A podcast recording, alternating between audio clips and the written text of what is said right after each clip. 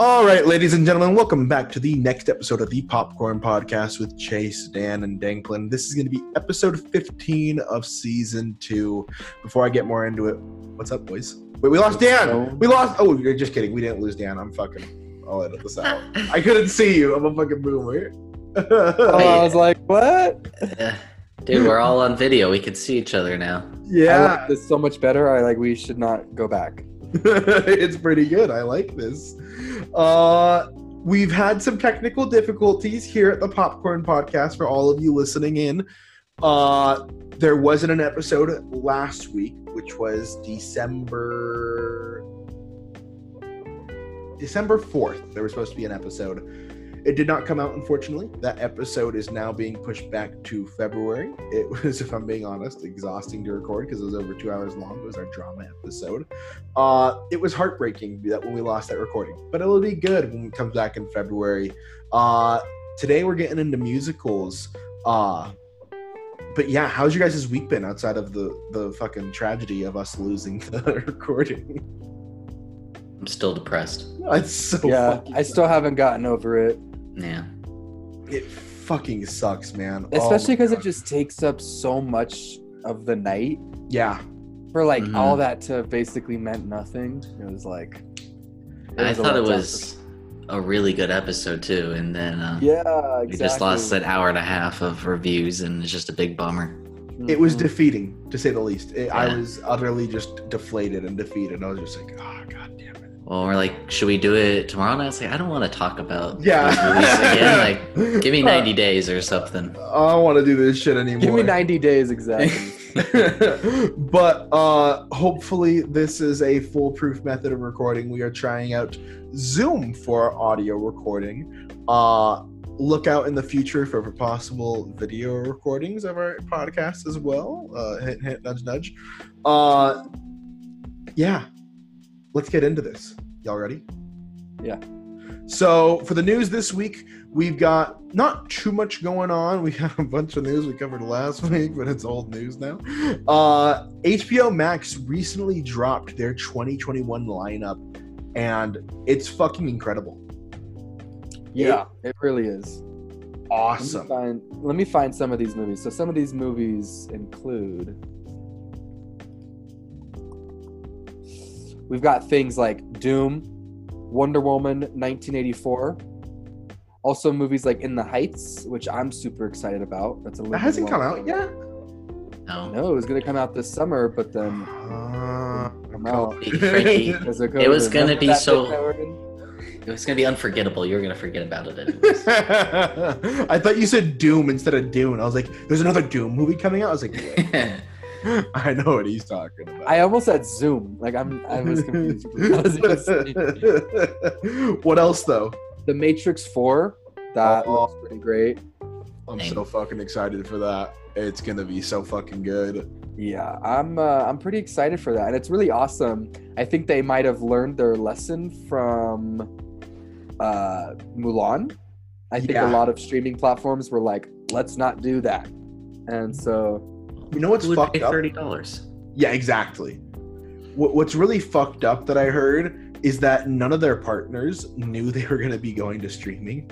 Like Paramount Pictures didn't know that these movies were going to be released on streaming first, and all these different partners. well, it's not first; it's same day as movie release. Yeah, so for the first 30 days, it's only going to be it's going to be on there for a month.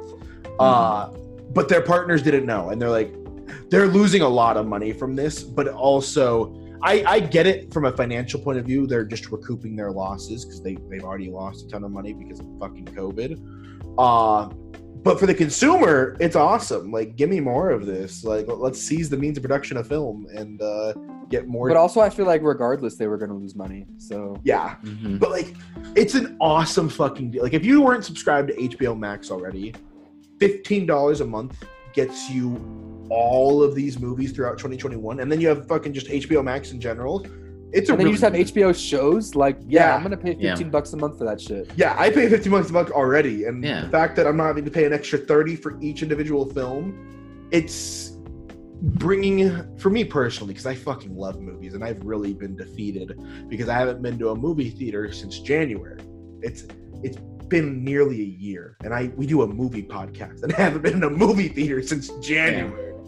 Uh, we haven't even reviewed a new movie. yeah, since in January. so fucking long. Uh, the last movie I saw in theaters was Bad Boys for Life. that was the last That one. was yeah. That was 12 months I- ago. I, I think the it, last one I watched was um, Onward. because we You didn't still see in it- theaters? Mm-hmm. I regret us not going to the movies now when we were uh, in town for Universal because we talked about going to the movies. We just, We did. What did we want to see? We wanted to see something that we were like, ah, maybe we'll go see it. yeah, it was like in theaters in February, and we were just like, yeah, we'll do it, and we just didn't do it. Well, I mean, we didn't have time to be honest. Yeah, but damn, I kind of regret that because uh, yeah, January was the last time I went to the movie theaters. It's been a weird year. The fact, thank God, it's fucking already December. This year has simultaneously felt like the longest year, while also going by really quickly. I like The January, thing I find February- funny though about people saying that is like, I feel like people associate the pandemic with the year 2020, and though it is, I'm not under the assumption that like once this year ends, like oh, it's not yeah. you know, like people are Oh. like, oh God, thank God this year's almost over. I'm like, what? Because 2021 is gonna just be better. like, like It could literally be on. worse. yeah, literally. There's a trend where it, for some reason, every year is getting worse and worse, and I wonder, I wonder why that is. But uh, yeah, it's been a long fucking year. I feel like January and February felt like two months worth of time. March and April felt like a full year in and of itself. Then it goes May, June, July, August, or May, June, July felt like a month total. August, for me personally, felt like another year. September, October, November felt like two months, and December, and, and September, October, November, December has just been going by super fast. It's like once football and the holidays hit, I feel like time has just flew by. Like Yup. it really seems like September was just the other week, and I mean we're Mhm. literally Christmas in two Yeah. weeks from Friday. We're we're in week 14 of the uh, football season, and my Philadelphia Eagles are only three wins in. It's I Still got a chance. I uh, can you imagine if like this time next year we're all like, "Ah, remember 2020? Like it was so chill. Like things were great. Like, can you imagine if a year Uh, from now reminiscing on? I how- wouldn't be surprised. I wouldn't be We- surprised. We were at a uh, a business meeting uh, like in June, and they're like 2020 is just going to be a verb like in the future years, like for saying you're fucked. Like oh man, I 2020 myself and stuff like that. And that's literally what your future is going to be like. Like people are just going to associate this year as being the shitty. horrible- 2020 fucking sucked. Yeah, I Yeah. The think only way that isn't going to be true is if 2021 is 10 times worse. I think I think 2021's gonna suck too, because I don't know about you guys, but I've been in fucking quarantine since March, and I'm still in fucking quarantine. I don't leave my house. I don't fucking do Mhm. shit. It's uh, I was talking to a friend the other day. I was like, they're like, how have you not gone insane? I was like, to be honest, I don't really know. Like the only things keeping me sane is the fact that we do. I have a very routine schedule. And like Wednesday, I speak with my therapist. You know, today's a Wednesday. Thursday is football. Friday's D and D. Saturday's D and D. Sunday's D and D and football. It's a very personal. Monday's football. Tuesday is recording, and then it's Wednesday again. And every single day of the week, I'm doing something. I hear what you're saying, but I also have to let our viewers know, even before quarantine, this is exactly what you did. That was Wednesday. his schedule. Yeah, but I wasn't. I wasn't forced exactly into. what it was. But But he's it- also selling solar panel on the side too. Yeah, well, that when I was doing solar, I was working sixty hours a week. That was a solid 10 months. yeah, that was that was a long time.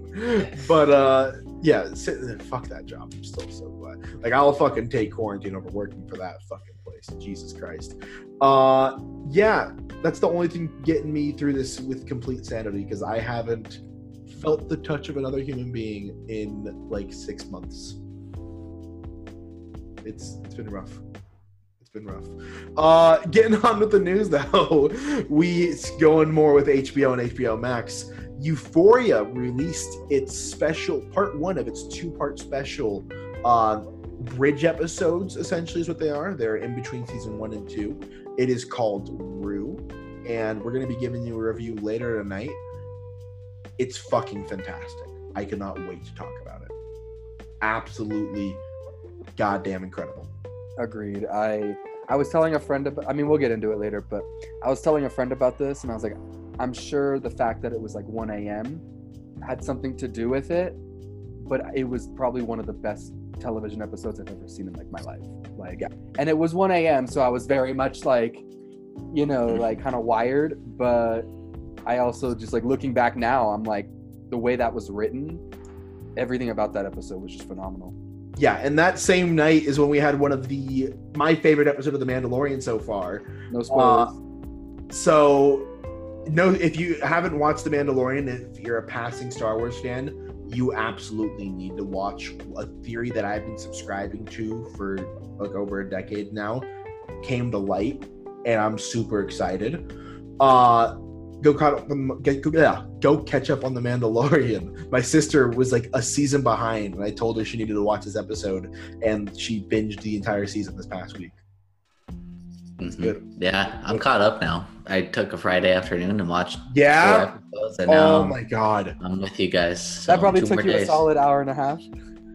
It was, it was a while actually. It was a few hours. I mean, it was Really? good though. Yeah, after the, that second episode, it went by pretty easy. Um, every episode was good. I just like okay, I'll keep binging. Yeah. It was kind of it's kind of like I think like the second episode's only half an hour, but like the third one's like a- like 40 minutes again, hmm Mhm. and then the fourth one was like 30 minutes. It's like going like up and down with how long they are. the one with Yeah. Ahsoka was long. The one with Ahsoka was like a full hour. But I kept your interest the entire time. Oh yeah, those are the last Like- two episodes of Mandalorian have been great. Mhm. Yeah. Oh, I also started watching Clone Wars too. So yeah, Oh, really? yeah. I'm only on episode three, not but I Catch up, we're- We just started season three. yeah, we've been that's like 40 episodes.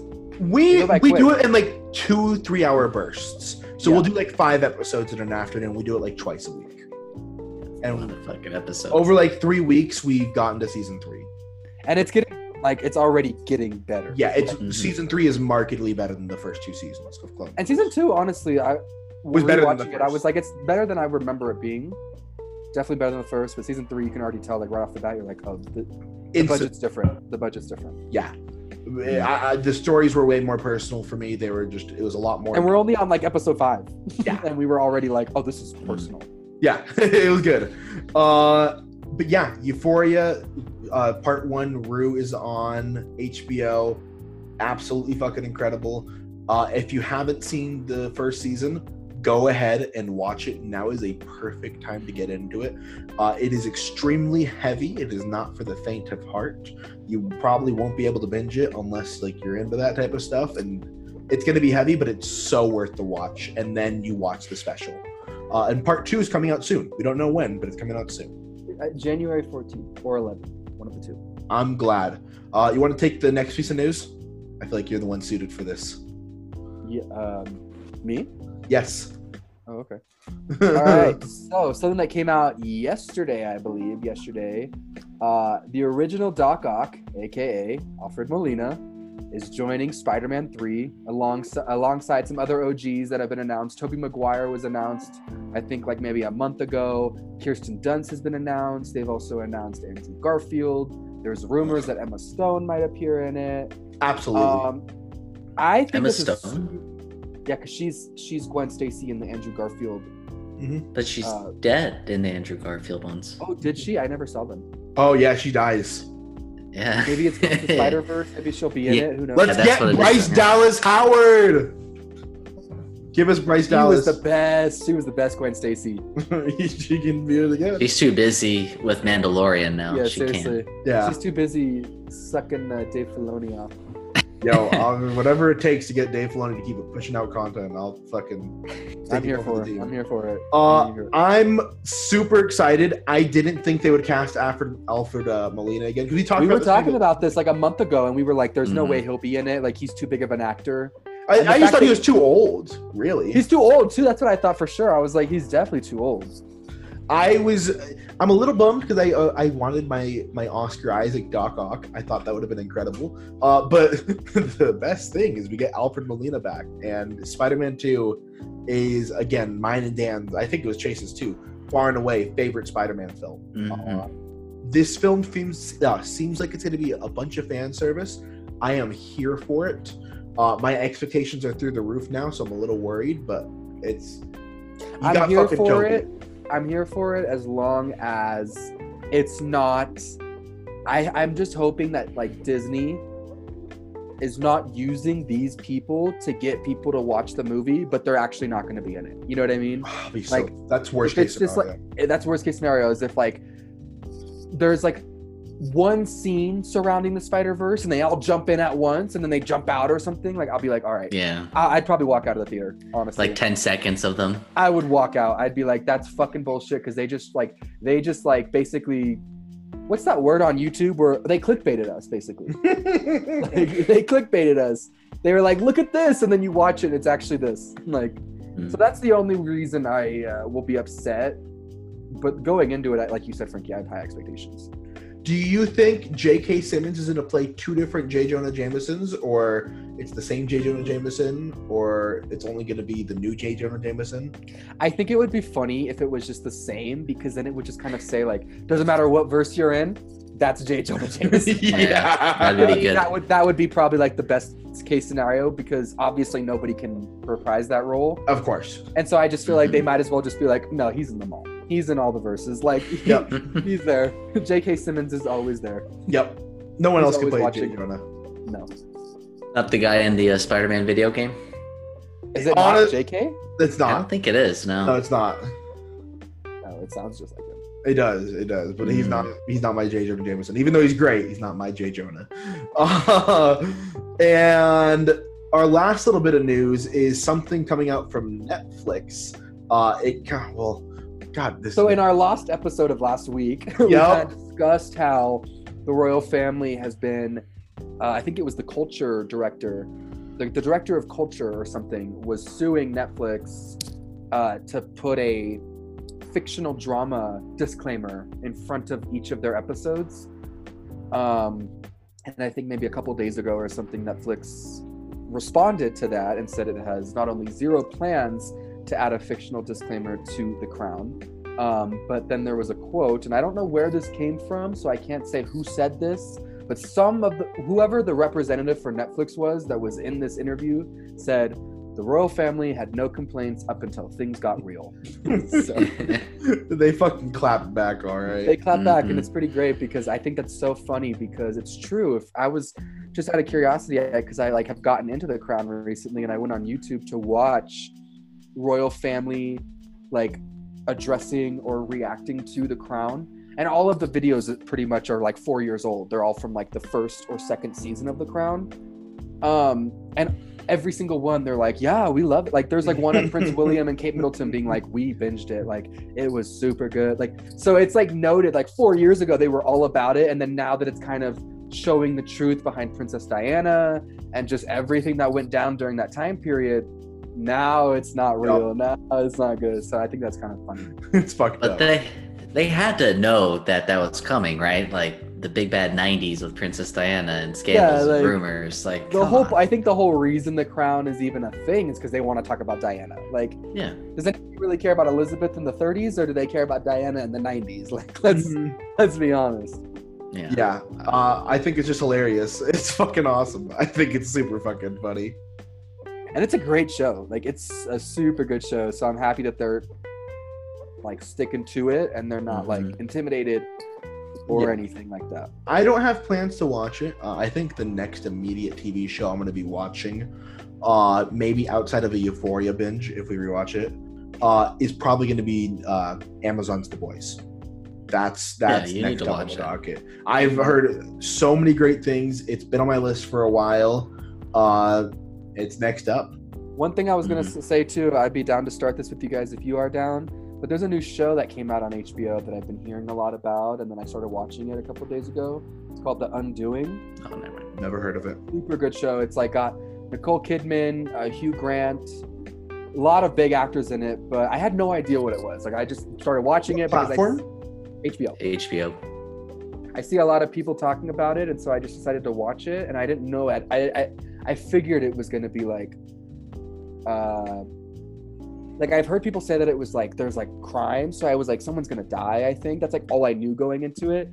Mm. But it really surpassed my expectations. I've only seen the first two episodes, but it's really good. I think you would like it, Chase, because it definitely gives like the same vibes as um, Big Big Little Little Lies. Lies. It's a little bit darker though, so I like Yeah. it because it's like Big Little Lies comes off a little bit more like funny, and like lighthearted. Whereas like this one is like very serious and it's good.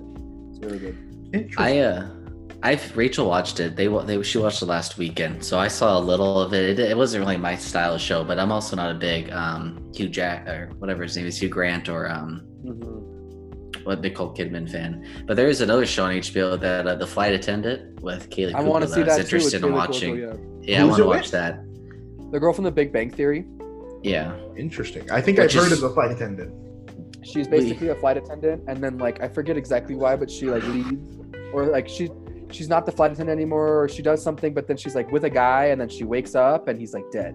he's And dead. She's and- like, oh, she's like, Oh, her bed. That like, yeah. Yeah, I was. I, they were. Rachel was watching it downstairs right before we start recording, so I saw the first episode, like the first ten minutes, and I was like, "Yeah, she's a really bad actress. Like, I, I can't believe she's in an HBO show, like getting It's, paid it's all this weird money." when you see like sitcom actors move over to drama. It's like that's how I felt when Jim Mhm. Parsons was put in Ryan Murphy's Hollywood. I was like, oh, that's interesting. It's Jim Parsons. Jim Parsons is good. Jim Parsons he is an Emmy award-winning actor, Yeah, but was- Kaley. Cuoco is not. Like, she is Yeah. just a, a girl that got on Big Bang Lucky. because of her boobs, She got lucky. and then got lucky. they got lucky that there was twelve seasons of it. That's really what it was. Yeah. oh man. Uh, HBO rarely puts out bad shows, so hopefully it's good. I mean, not every show they put out was great, but See, the, here's the thing. For me, at least, I've either never seen it or I fucking love it. Yeah. Like, I don't think I've ever seen an HBO show I walked away from that was like, that was not good. Literally, it's either like I haven't seen it or I fucking love it. So I, I give them a lot of credit because I just, my issue is I just haven't seen it. that's the home broadcasting office, baby. Oh no, home is it home box office or home? Home, Home box, box office. I'm stupid. All right, well, we've uh, given HBO their their daily jerk. Their daily jerk off, we love them. yep. Uh, you guys ready to get into this week's uh, episode? The, Let's do uh, it. the Genres. All right, take it away, Chase.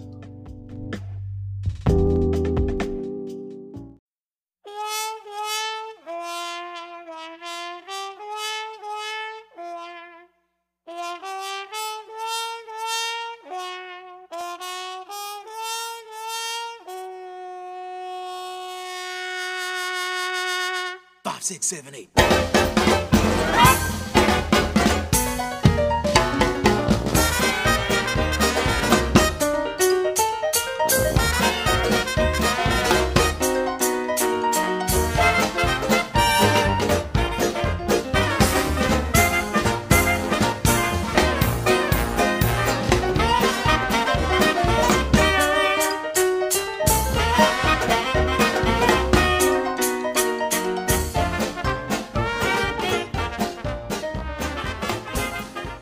So this week on the Popcorn Podcast, we're going into our musical genre, and we decided to go with three different films. One highly acclaimed Chicago, the next being Clint Eastwood's Jersey Boys, and then finally last year's horrific and terrible Cats that we just had to see to make sure it is a interesting film. And we'll, We've we'll been sitting on this that. Cats review for a while. I feel like also Yeah. we can't efficiently call ourselves movie reviewers if we at least don't see cats.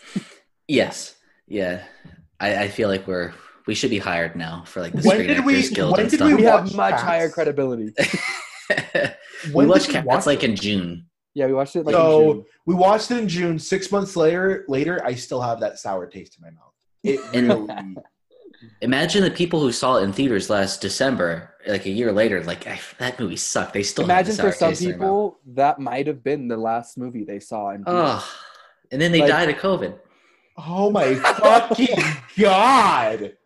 Jesus, titty, fucking. Can you Christ. imagine? You took you took grandma to see it on Christmas Day, and then three months later, she's gone. And the, what- all she has to remember is like, oh my god. Jellicle cats. I'd rather go to hell than be the last movie I ever saw in my entire life be Cats. Holy. Oh, that disgusting. Uh, Do you want to give it. like the, a quick synopsis before we just like start ripping it in? yeah, yeah. Well, we're doing Chicago first, right? Yeah. Chicago. Oh, okay, okay, yeah. Sorry, I Yeah. like forgot. we just you, you heard Cats cats, and like- you just had to say My, my brain started like tweaking out. Yeah. okay. But Chicago, uh, 2002 Chicago, uh, winner of the Academy Award, Synopsis is two death row murders. Murderesses. Murderesses. I didn't even know that's a word. I don't think that's a word. Yeah, I didn't know that was a word. either. IMDb says it's a word, so That's why there's this red squiggly line underneath. blue for me. two two death row murderesses develop a fierce rivalry while competing for publicity, celebrity, and a sleazy lawyer's attention. I I'll just start off the bat. I love this film. I think it was done so well. I've I've seen Chicago live and it's very much which I'm sure you guys can like see that, but it's very much a cabaret. There's not like sets, there's not really like it's like a cabaret. It's very interpersonal. They're constantly coming up to the front and like addressing which they do in the film too, but I just think that Rob Marshall did a phenomenal job integrating that element into like a film because I feel like that could have easily like not worked if it wasn't done well enough. And it's kind of seamless. Like one minute they're in a scene, the next minute they're on stage performing for you, and it very it feels right. You know, it kind of feels like it was meant to be there. And I think they did a Mhm. really good job with this film. So I'm a little stupid. What's a cabaret? Cabaret is kind of like you know, it's like a burlesque kind of show where it's like um, Break it down like I'm four years old. you know, like burlesque. Uh, Yeah, kind of. It's Yeah, I mean. it's like you know it's like they sing there's jazz they play piano they they they do comedy but there's not like crazy going on props like it's just like them you know so like for example you know how in the movie they're constantly like breaking away and like they're on a stage singing yeah. that's the whole musical of cats i mean Okay. chicago Chicago. whereas like if you were to go see like for example Mamma Mia there's Uh-huh. A full-on set I've They're seen full Mamma on- Mia. It's great. Right. So you know what I'm saying is like that's full on like a show that Yeah, you're yeah. like with a story. Chicago Mhm. comes off more of like a a live kind of like you know Uh, I don't know. You shaking your hands and saying you know it doesn't do it for me. I'll be honest. it comes off like a live. Do you know what I'm trying to say, Chase? It's like Kinda. I, I understand. let me look up the Look at the dictionary.com definition. so I can tell you like a specific. like I said, I- I, am a little stupid. I I don't know what it means. Here, If I looked know it what up means- for you. Entertainment held in a nightclub or restaurant while the audience eats or drinks at tables. So I'm thinking like uh, medieval times. I'm thinking like casino. Is what I It's, it's like- it's more like that because it's like usually 1920s. Like usually cabaret is like flapper. It's usually not any Mm. other like you would never see like a cabaret for like it's jazz. It's like jazz music. It's very 1920s. The people that are performing are typically dressed like they're from Great Gatsby. And it's like people that are there are usually like hmm at tables. Okay. It's like in the movie. Like in the movie, you constantly are seeing the audience like at tables drinking while they're performing, you know? Mhm. Like think of the scene that And they Queen have those like almost like dream sequences, right? Where they just yeah, like, like think of the scene where Queen Latifah is like introducing her character and she's like Yeah. a cabaret star and she's like performing for this audience that's like sitting there like drinking and smoking and laughing. That's what Chicago is on Broadway. Like that's how it feels when like you obviously like can't smoke in the theater and you're not eating, but yeah. that's like the vibe that it is. You're not like it's not like one of those shows where you get in, the lights go down and you don't make a noise and you just watch. It's very interactive. You're constantly like the, the there's like times where they'll come down from the stage and like be like, "What are you doing, sir?" And they'll like put a microphone, and you have to like, you know what I mean? So it's way different energy than like going to see Hamilton on Broadway type of thing. That's cool. So like include the audience is like part of the show in a way, not necessarily. Yeah, essentially how it is in the film. You guys might kind of not remember as much, but that's exactly how every performance is. Every every Oh, yeah. Performance in the movie It's unique. like they're on stage and they're like there's the whole audience is in there, and the camera will like show these audience members that are like laughing, and that's Yeah. exactly how it is in Broadway. So that's why I think it was done so well because it's kind of a similar fashion into how Cats is. Cats doesn't have a story either on Broadway. It's basically like a ballet. It's like the Nutcracker. You're just like like one after another watching a performance after performance like there's no story there's no speaking. It's just like Mhm. number after number after number. That's kind of like a ballet. And so that translates well on stage but it doesn't translate well in movies 90% of the time because you need a story. You need like a consent. And this one is like you know in the in the show the the, the murder aspect is very much kind of just like Mhm. it's it's mentioned but it's not the point of it Whereas they kind of like really made it the point of the movie, which I think was great because Yeah. movies need that plot. They need that Mhm. central storyline, which is why I think Chicago just did so well because it's not like you're sitting there like, what the fuck am I watching? There's what is going on? Is there a story? to? That's how Cats came off because it's like I said this before. It's like trying to make Cirque du Soleil a movie. Like the whole point of Cirque du. Soleil is just tricks. You know what I mean? Like it's just Mhm. tricks and people performing. If you made that a movie with no story, it'd be like, what is, am I following? Like what's happening? You know what I mean? And I can totally see a director doing that now that you mentioned it. Like I give it like two years before we get a fucking Cirque du Soleil movie. well, may, well, maybe Cats stopped that. Let's I hope fucking that- hope so. Because I, I'm it's fucking the images are flashing before my head. I, I picture some fucking Now, boss don't get, me wrong, director. It's like, how did this movie fail? Don't get me wrong. I would love to see a Cirque du Soleil film that centered around the performers and there was like a story and like what they go through as perf- like if there was like a story to it, I would love to watch that. I feel like that'd be really entertaining, like an inside look on like what it's like to be a circus performer with like a really deep story. What's the uh the naked Cirque du Soleil? It's like Fantasia or something like that. That's Disney, bro. No, there's like a Yeah. naked there's a naked Cirque du Soleil. I remember as a kid, like always like, oh, like that's for the adults. Like never like uh, seeing the ad for ads for it in Vegas because I'd go to Vegas a ton when I was a kid. Oh, So that's just Vegas. I mean, that's just like a Vegas show. But they had no, but it was like the same company that did Cirque Oh, du Soleil. It's It's like a- Zumanity. Zoom, yes, that's the fucking one. Is I'd it? like to see that. so like, think of it like think of it like this way.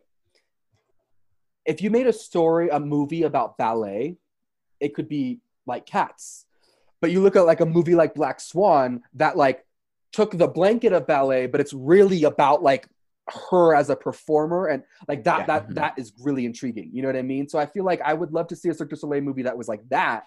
But if there's no like deep story to it or there's not like a crazy intensity to it, it's gonna come off stupid. Like Agreed. I, I, I just Mhm. wouldn't want to see a Cirque du Soleil movie. With Chicago, I see bright lights, I see good music, I see fun stuff, and I enjoy it. That's that's pretty much how I viewed the movie. It's Mhm. it's good. It was entertaining. It's a really entertaining film. Yeah. And I'm not the biggest fan of musicals. Like I I, I like my fair share, uh, but it's not my first genre to pick. Not by any means. Uh, Chicago's really fun. It's a really fun movie with a really awesome soundtrack and a fucking kick-ass stellar cast. Uh, and I enjoyed it a lot. mhm. I agree. I think the colors of the movie, the razzle, the dazzle, as they want to say, it, it comes off really well in Chicago. And I wanted to touch on what you said, Dan, kind of how 90% of the musicals that you see suck or whatever. And it's like that other 10%, they're always like in like the Academy Award or Golden Globe discussion. Like you have La La Land and you have, uh, I guess, Les Mis in Chicago. And then you have really high quality ones, kind of like Mamma Mia, but then you have these really big downer ones like Cats, what we'll talk about. But. I mean, it's cool when the plot actually comes to fruition and becomes a, a really good movie that uh, people want to see and watch over and over again.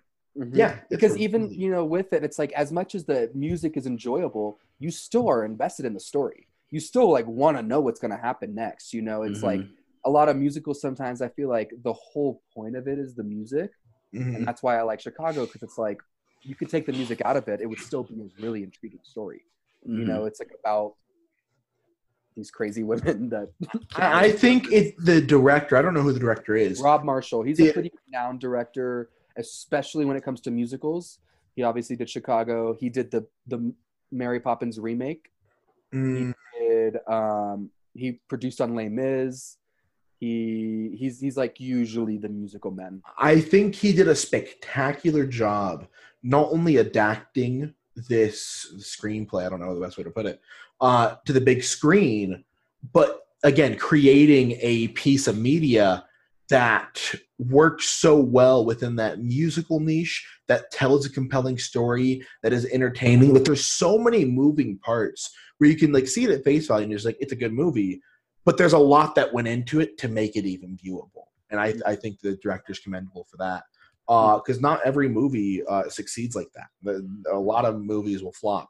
Uh, there's a lot of moving parts, and I think he knocked it out the ballpark. It's like there's a reason it's a fucking classic, you know. It's the reason it's the best best picture. I feel like that's one of the best pictures that for me makes sense. Yep. Yeah. And You I also wanted to touch on real quick before we get into a review, um, kind of bouncing off of what you said, Frankie. Mhm. A lot of the time, not only with movies but with musicals, they can easily come off very jarring, and like they can come off very cheesy. Like when they break out into song, even you know musicals like Mamma Mia that are so fun to watch, it comes off so uh, cheesy sometimes Yep. and it comes off and i just feel like chicago does a really good job holding that serious tone even when they break out into song it doesn't feel like the fuck you know what I mean? Yeah. it doesn't feel like an out of place moment which i'd say 90% of movie musicals run into that issue where it's like doesn't feel as seamless to like break out in song or if it it does it also feels cheesy Yeah. you know what I, mean? And I think they did a good job keeping it a drama yeah, I really liked it. Uh, but I'm ready to get into my favorite characters and my review for the film if you guys are. So, Uh, take it away, Chase. so for me, we're just doing favorite characters right now. Yeah. All right, for me, I wanted to go with the man Richard Gere uh, playing Billy Flynn, uh, the slick uh, attorney. Um, and one of the things that I like that he said in the film that I was reading online is uh, if Jesus Christ had lived in Chicago and if he had five thousand dollars and had come to me, things would have turned out differently. And I, I just thought that was clever. But I think I love Richard Gere in almost every movie, so it was kind of fun to see him and a. Uh, I usually I see him in chick flicks, right? And then you kind of see him in a really critically acclaimed movie that wins awards, and it's a it was a good time. So I really did like him as Billy Flynn. Yeah, he's really eclectic, super fun. hmm I love his intro song where he's like singing about how all he cares about is love, while simultaneously you're just getting a montage after montage of him being a sleazy lawyer that's just only out for money. And it's just like, I think it's just done super well. Yeah, hmm it's awesome. Um, my turn? Yep. So my turn is uh, maybe a little cliche for Chicago fans out there. It's Catherine Zeta-Jones' character, Velma Kelly. She actually won the Best Supporting Actress role award for this in the Oscars. Awesome. I just think she's amazing. I I love Catherine Zeta-Jones already in most roles that she does, hmm but in this one, I just think she's so captivating. Like when she's on the screen, I can't help but just look at her. I think her voice is phenomenal. She's super good in this role, and I feel like she just, in many ways, it's a, it's kind of like about Renee Zellweger, Yeah. but I feel like she makes the character an equal contender. Because if you go see the Chicago show, Renee's character is very much the focal point. Whereas in the movie version, I feel like they are very much equal parts. And I feel like Mhm. that's a testament to how Catherine Zeta Jones played it. Yeah, she's awesome. Yeah. She's uh Yeah. I liked it. My favorite character is Amos Hart, played by the one and only John C. Reilly. Uh I was surprised when I saw this movie how fucking because I think I saw this movie the first time when we were in the house together, and I was surprised back I then. made you go through like a little musical binge where like I was like, all right, new musical every day. And you were like, yeah, I think we watched Jersey Boys, Chicago, and Moulin Rouge, and it was just, it- uh, John C. Reilly has always stood out to me as like, damn, like this guy can act. He's fucking funny. He can sing, and he's got a pretty decent singing voice too. Uh, and his character in the film just kind of being the uh, the dim-witted husband of the murderer who's getting played, uh, I thought was fucking incredible, and I, I just love him throughout the entire movie. He's really he's he's really just great comedic relief. yeah, definitely. All right. Well, what's your review, Chase? So for me, I thought I, I really like this movie, and you know, when I think most musicals, I think bad. I'd rather see it on stage, and I mean, and this movie has acting. It has actors and actresses that play a very good part. It has just great.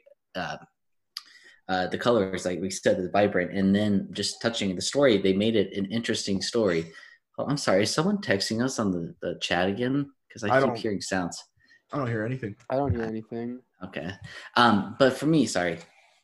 Uh, for me, I really liked it. Um, it's definitely an easy watch again for any musical category for me if I'm gonna watch one. And for that, I just give it a straight eight. I guess an eight eight would be a good high score for me. Nice. That's hey, that makes me feel good. That's higher than I thought you were going to rate it uh, before finding out that you've already seen this movie and you enjoyed it. So that's a good rating for sure. Because when I first said Chicago, I didn't know you'd seen it, and I was like, I don't think Chase is gonna like it. you want me to go next? Uh, yeah, if you want. Yeah, so I really like the movie. Uh, it's really entertaining. It's a movie that if someone said you want Chicago, I'm like, yeah, I'm, I'm down. Uh, and it's one of the better musicals I have seen, if not one of the best musicals I've seen. Uh, again, musicals not my favorite genre of film. Uh, so the rating it's getting for me is just a straight 9-0. That's based off mostly the importance it's had within the genre, the technicality, and the kind of precision from the director and how well he kind of juggled this film and made it what it is. Uh, and I still really enjoyed it. That's great review. Give it an A. Mm-hmm. Yeah, I, I, wouldn't feel right not giving it a nine because if it's one of the best musicals I've seen, it, it's it's at least a nine. You know. Mm-hmm. Um, mine's gonna be probably like I'm just thinking about this now, but I'm probably gonna give it like a nine three, nine four. Like like I've said before, I'm a huge musical guy. I love movie musicals, even the bad ones. Typically, I end up enjoying. Um, and so for me, this is probably like a nine four, just because growing up, this was a huge movie for me. It really kind of shaped my love for the arts. Growing up, I like was heavily involved in theater, and I have to heavily credit that to Chicago because if I wasn't, you know, five years old being like, what is this? I probably would have never developed that bug as quickly mm-hmm. as I did. Um, so I just love this movie. And so it's a, it's a nine, four for me. Awesome. Well, that's our review of Chicago. Uh, honestly, pretty spoiler free. I mean, everything we talked about, most people know. It's if a 20 year old film. I mean, yeah, if you haven't seen it uh, and you like musicals, go ahead and watch it. If you don't like musicals, I still think it's worth a watch. Personally, I really it's a it's a really enjoyable film with a fucking awesome soundtrack. I find that even people that don't like musicals still end up liking this movie. Yep. Yeah. It, has got the story to back. That's me. So I don't enjoy musicals who hear the rest of my views, but this is easily one that kept my attention and made me enjoy it. Yeah, definitely my favorite of the bunch.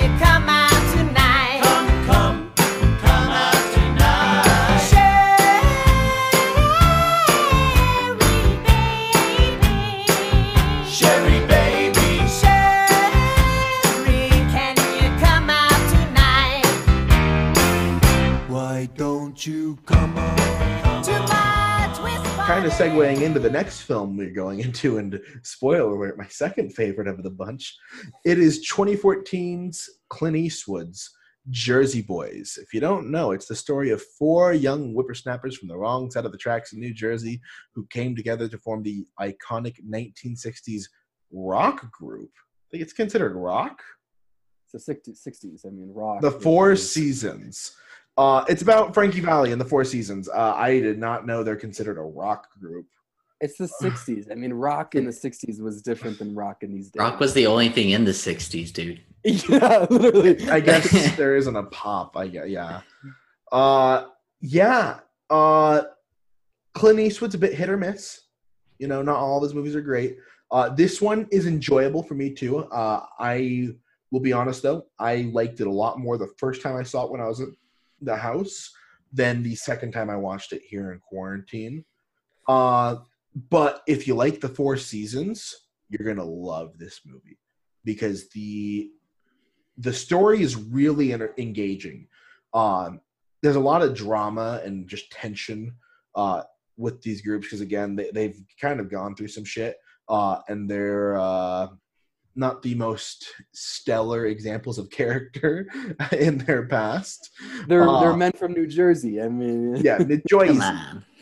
uh, so there's a lot of engaging stuff here, uh, and it, it can be really entertaining at times. Uh, that being said, it's not better than Chicago in my book because it struggles a little in that juggling act between being a good musical and having an engaging story and having great acting and kind of putting all of these components together on the big screen in a satisfying way. And that's not to say the movie isn't satisfying. Uh, it just isn't as seamless with that juggling act as Chicago is. let me get into my portion first because I think we all know that Chase's is not going to be the best. So I'll just mine done so it doesn't sound redundant. But I love this film. I want to kind of bounce off of what you were saying. I do agree that the acting is not the best in this film. It's pretty obvious. The one thing I think I appreciate is the fan service that Clint Eastwood did to musical theater people because mm-hmm. everybody he casted in this film for the most part is either the original cast member on Broadway or somebody who has at some point played the role on Broadway. Really? So that aspect to me, I appreciate. And I find that, you know, for me as a musical theater buff, the whole time I'm watching it, I'm just like, because it's these people that did it, you know? So I just, but I can, when I step outside of that, I can acknowledge they're musical th- theater trained actors. They're not film trained actors. So it's not the best in terms of, um, like, I don't know what the right word is. It, it, it comes off very staged you know like their their Yeah. their reactions their emotions it comes off very theatrical which if you're going into this film without any of those pre-connotations in mind it's not probably going to come off as the bestly acted film that being said though love the music in it i think the music in this movie is so good and it's like it's that music where you hear it and you're just like oh man like, yeah. Mhm. good Yeah, song yeah. good song um which is why i love it and i also just want to touch on like my favorite moment. I think that the the, the whole scenes surrounding his daughter are, are Mhm. just super well done. Like if i gotta pick one part of the film that i thought was not only acted well but written well i think it's the whole sequences surrounding his daughter.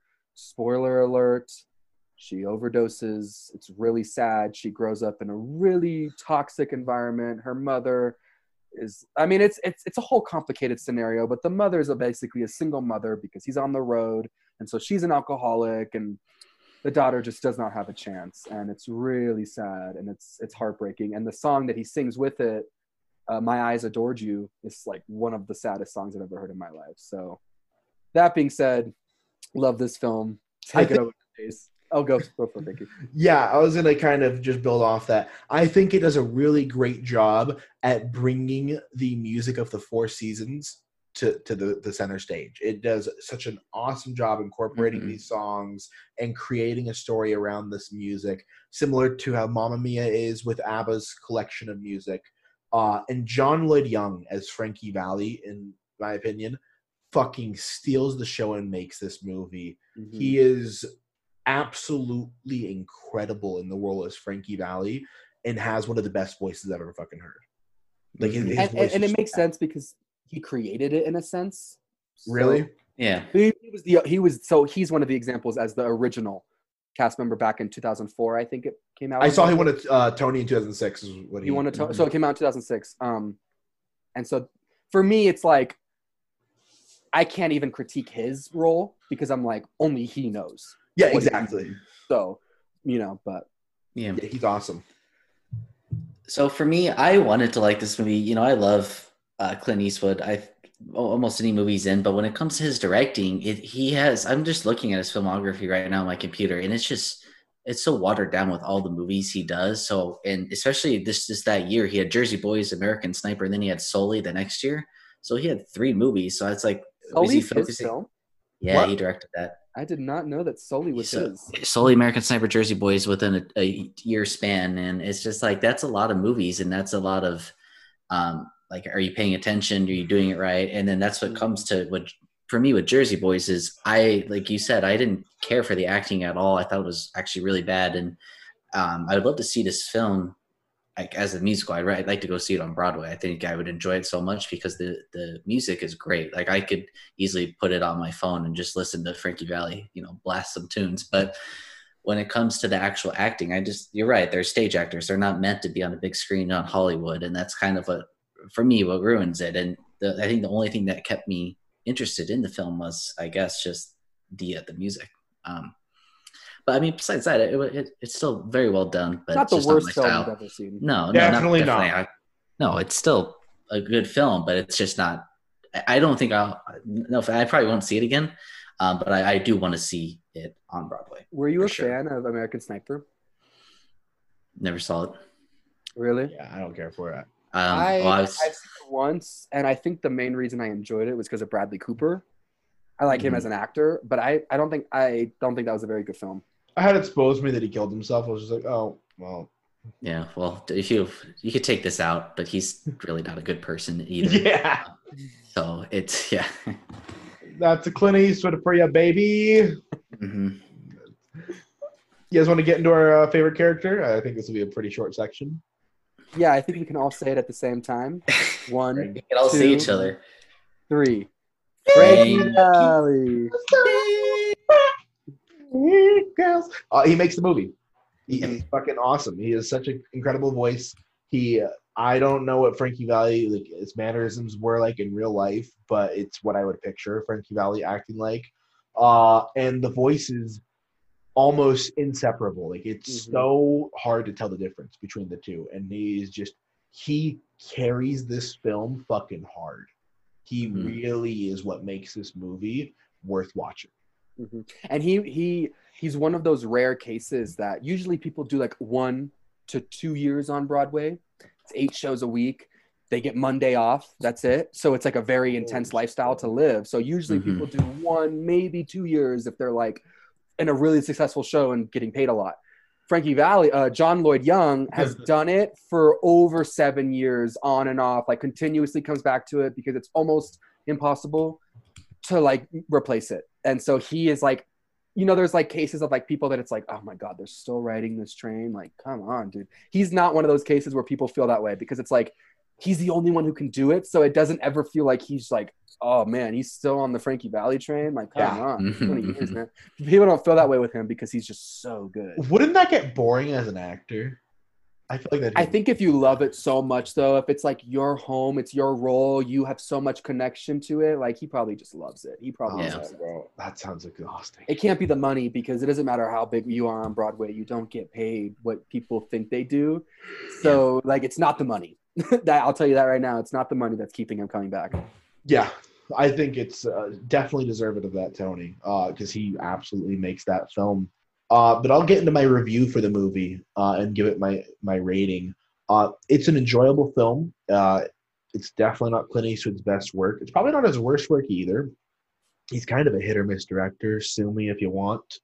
I don't think anyone's going to be offended by that. yeah, he, he he he can definitely like he's had a few good great films, but not all of it's been awesome. Yeah.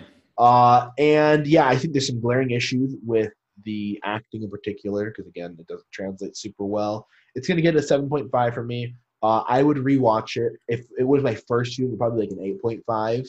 Uh, but I definitely noticed a lot of the flaws on second viewing a few years after that. And the reason why it's so high is the music is fucking incredible. If you like the Four Seasons, you're gonna like the movie. That's how it is for me. Definitely. I uh I think if you grew up on the eastern seaboard, if you grew up in Jersey or New York or just anywhere in that area, I think especially around that time, you this movie's your movie, right? You're Italian or whatever, you're going to dig Jersey Boys. For me, I grew up in freaking Phoenix, far away. I'm not even Italian. Um, so Jersey Boy, it's not my thing. And I think if I watched this movie six years ago, I probably would have liked it a lot. But I think now that we kind of watch movies, in this being my first time, it's like looking at like I'm, I'm not a critic. I'm not even close to a critic, but like look, like thinking about it that way, right? It's and then thinking about the uh, the director and everything. I think uh, I would like it a lot. And I think I was just turned down by it. I'm gonna give it a six five. Um, so don't hate me, Dan. But uh, that's um what I think about it. But I I really do love the music and and I a couple I think it was like a month or two ago there was some radio station started playing you know the Four Seasons like oh yeah I like this I like this oh, they're incredible. yeah So I'll go it. into mine. I don't want my cre- credibility to be shot by this. I'm aware. I'm aware that there's a lot of moving issues with it.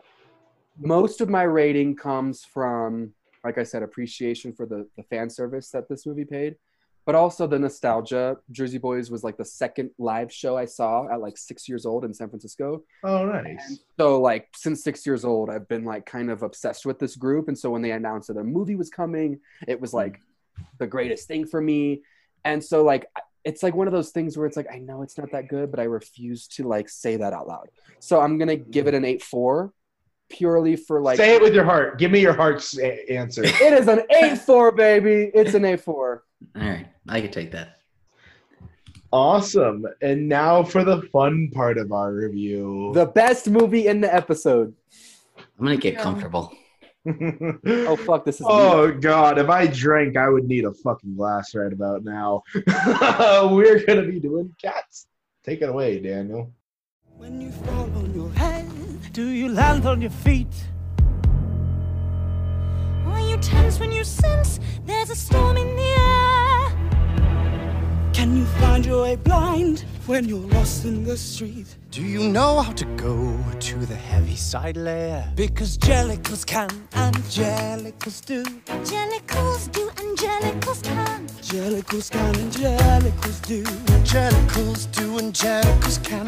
Jellicles can. all right so we decided to watch cats because we had to see we had to see for our own eyes we've seen the reviews we've heard the complaints but we had to see it for our own eyes Like, could it really be that bad? we knew it was going to be that bad. If I'm being completely honest, the criteria for this episode was highest rated, fan favorite, and lowest rated. So that's where Cats came into play. That's why we chose it because it is the lowest rated musical and probably like movie in the last at least five years. Um, just a quick synopsis if you're unfamiliar. A tribe of cats called the Jellicles must decide yearly which one will ascend to the Heaviside Layer and come back to a new Jellicle life. Uh, wisecracking that down, it's about reincarnation. Is like the nine lives of cats? Like, haha, funny.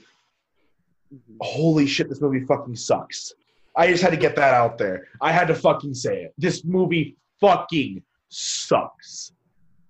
It is really fucking bad. I have been waiting six months to say this shit, and I'm fuck. It's Cats is a terrible fucking movie. Frankie, get closer to your mic. It is a horrible fucking movie. It is. It gave me anxiety. I had to fucking take an anxiety pill because of this fucking movie. That's a fucking. It it, it- it's the worst movie I've ever seen. I think, um, and I've seen a lot of bad movies. I know for a fact this is the worst movie I've seen all year, and probably the last few years. And I we watched maybe I've Twilight this year. that's the so thing. This so is the question is, is are you watching Breaking Dawn Part 1 over this? I'm watching every Twilight over. I'd watch ten hours of Twilight before I ever watched this movie. Again. it's not like so bad that it's good. It's just straight fucking terrible, unwatchable. It makes you feel fucking uncomfortable. It's just oh god, it's so. I was just like, oh, it's like I guess they're they're weird looking cats with weird suits. It's fucking terrible.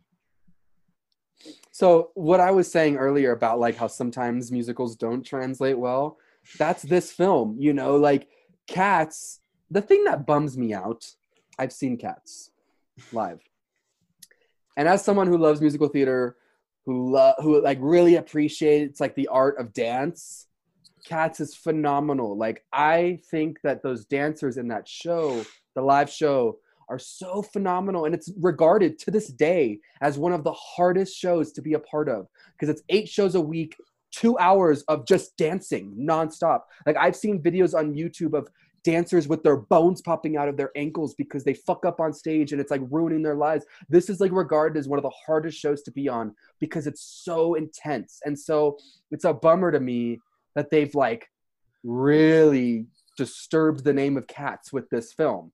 Because if you ask if you asked most musical theater people prior to this film they would probably not have very many mean things to say about cats. It won the tony in the 80s for best musical. It's been revived five different times. It's it's very regarded as like you know a great show to see live you know? It's an experience. It's phenomenal. And they just like took it and they like they didn't ruin it. They fucking destroyed any future reputation of mm. cats like and it sucks because i saw a podcast that was talking about this and it's like it sucks because they could never revive this musical on broadway at least for the next like 10 to 15 years because it's like a joke now when it used to be like Cirque du Soleil. It's like a fucking phenomenal thing that you can see live. And instead now it's like cats, that stupid ass show. And it's like that sucks to all the years that this show has built a reputation for. the, the what I'm thinking of is the look at what they've done to my boy is pretty much what this fucking movie is. You have Chicago, which is the prodigious child who is juggling, who knows how to play the piano, who does who's the perfect violinist, you know, he knows how to fucking He gets, he gets the straight. A's. Yeah, and then you Straight have fucking cats. The dunce He's the, he's the druggy son, the druggy son who gets like F's. He gets detention every day. He drools when he sleeps. You know, he fucking eats dry ramen in his fucking house and fucking puts. Uh, Wait, so are we just describing you? he, he puts cheese on top of his grilled cheese sandwiches, pours a bunch of fucking spices on it, doesn't know what the fuck he's doing. That's that's cats. Puts a pizza with plastic on it in the oven. that's that's fucking cats. And it's so bad it's laughable, but watching it is not laughable. Watching it is unbearable. Well, and it's especially the the special effects that make it so bad. Like, if this movie didn't like go into full detail of having these creepy looking animals as a character with the human faces, and uh, I think it'd be a little better. But it it it didn't do that. It that's another that's another shame because Cats wins constant awards for their makeup and costumes. They're known as like one of those musicals that has stellar makeup and costumes. And they like took that whole um, element and like shat on it, you know? Like you guys know how Hamilton was released on Disney Plus as like a movie version of the live show. Yeah. That's the only way to do Hamilton.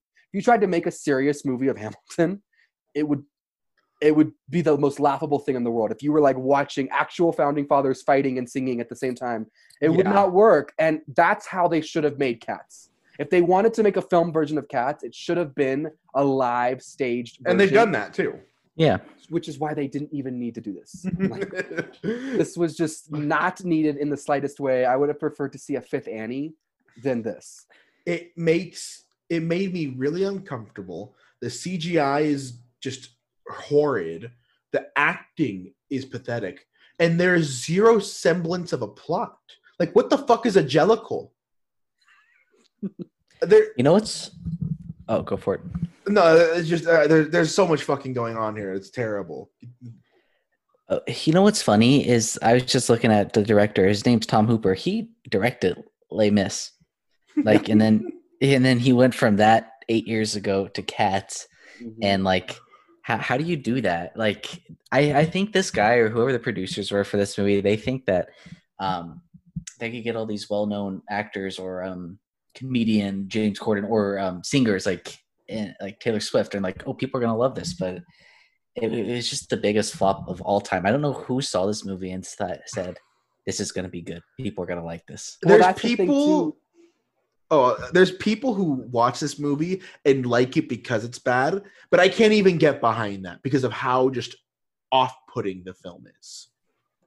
I was gonna say that's the thing. That's a perfect point, Chase. Is like they definitely thought that, and this movie was doomed for disaster from the jump because the moment they, I, you know, a lot of pages I follow on Twitter are like playbill.com, Broadway.com. Like I follow a lot of those pages, and the moment that cast was announced, everybody was pissed because nobody wants to see a Broadway musical with non-professionally trained Broadway actors. Like nobody wants to see that, and they keep literally they keep shoving James Corden down our throats in every fucking musical. and it's like I don't know who said he was good in this, but that that's not who we want to see. And it's like when you don't even have the musical theater com- community behind you, this movie was destined for disaster from the jump. I remember like because it came out in Christmas. I remember like back in the summer they announced the cast, and instantly people were pissed, and I was like. That's it. That's that's it right there. The musical theater company or uh, community doesn't even want to get behind this. That's it. Like that's it. Like this movie is not going to do well. It was Well, doomed remem- from the start. Well, remember we we talked about the trailer on our podcast. We we could go back in time and look at it, and I think when we so it was probably yeah June or July of last year. We probably saw this and we're like, "What the hell is this?" Like none of us thought it looked good. I think we all just Mhm. knew it was going to be bad right away. Mhm. And I don't know. I feel like you know how they they fixed Sonic because a lot of people complained about the look of it. Yeah, it looked feel like- incredible after they fixed it. Yeah, and it, people actually enjoyed it, right? What what if that happened with this like last July? They Well, like that's the this thing looks like they shit. apparently did fix it. Remember, it was like in the Yeah, they, they did work away, on it actually. they like worked on it, but then they Mhm. released it again, and it was like still just as bad. Like, did you do anything at all, If- or did you just say that? If they fixed it, it would maybe be like half a point higher from what I'm going to give it. It's really that's honestly, in my opinion, the least of its problems. If your movie is supposed to be like a comedy, and it's not, I guess I don't even know what the fuck genre it is outside of a musical. If it's supposed to be fucking something that's not Or- supposed to like get me freaked out, and I'm like freaking out because of just how bad it is, like Jesus fucking Christ, it is such a fucking failure. I, if you have noticed, I haven't been cursing very much this podcast. I am angry that I spent two hours of my time watching this film. It is such a laughably horrible movie. The cast doesn't know what they're doing. It feels like a complete cash grab. Now that you say it's the director of Les Mis, honestly, in my head, that makes perfect sense because what they were trying to do with Jennifer Hudson is fucking make her Anne Hathaway 2.0 and like just fucking milk those cow titties for money. Like they're just trying to fucking get as much money as humanly possible. So like, let's throw Gandalf in there. Let's throw that fat guy who does the car singing. You know, let's just like fucking throw all these people. Oh, Rebel Wilson, Pitch Perfect. Let's get her in there. And it's just, it's bad. It is straight up bad. and you know it's super bad and like i i feel like the, one of the worst parts is like they spent all this like money on these cat on this cast because you know to have people like that i'm sure it wasn't a, a cheap Oh, cast wow. and it's like half of them don't even sing well half of them don't even sing well like i remember the jason derulo uh number that he does I forgot about him. if you listen to the real version, it, it- it- the real version, he's like like belting out. And Jason Derulo's not a musically trained singer, so he can't like belt. You Yep. know, he's an Mhm. R and B singer. His style is different. It didn't even come off good. I'm like, they spent all this money on this cast, and the music doesn't even sound good. Yep. Like, if Yeah. anything, make the music sound good at least.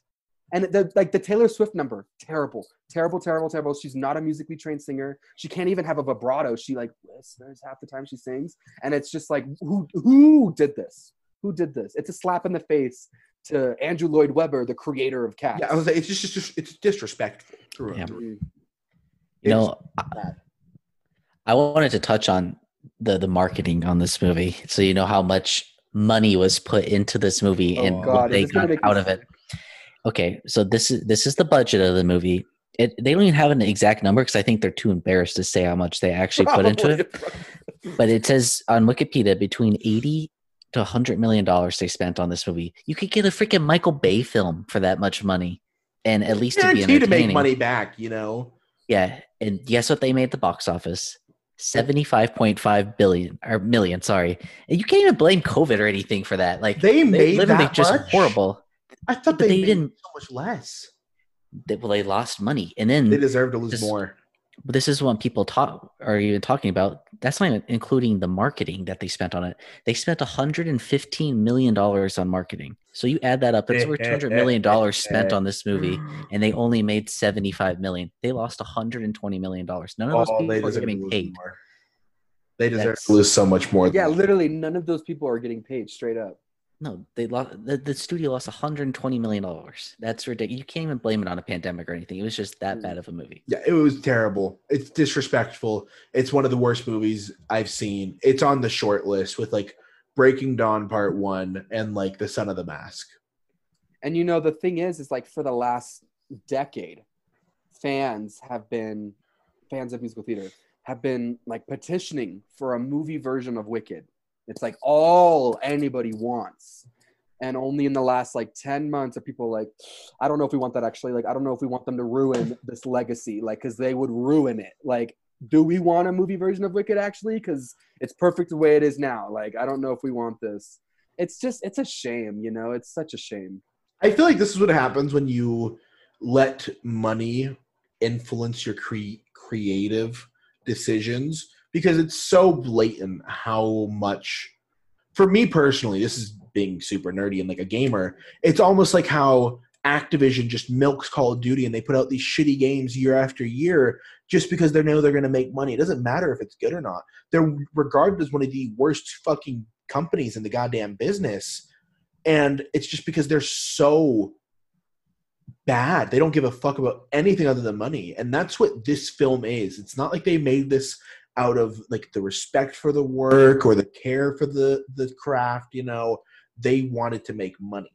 It's not like Jersey Boys. It's like a film that wasn't necessarily the best, but there was so much time and like energy. and, yeah, like energy. You know, th- like so much um homage, and you know, all that was put into it. Still, that you're like, okay, well, they tried. You know, it Yep. just didn't Mhm. translate that well, but they they still tried to fucking respect that musical. You know what I mean? Like this one was like. I don't know. It's like somebody saw Cats, hated it, and then was like, "Let's make a terrible movie about this."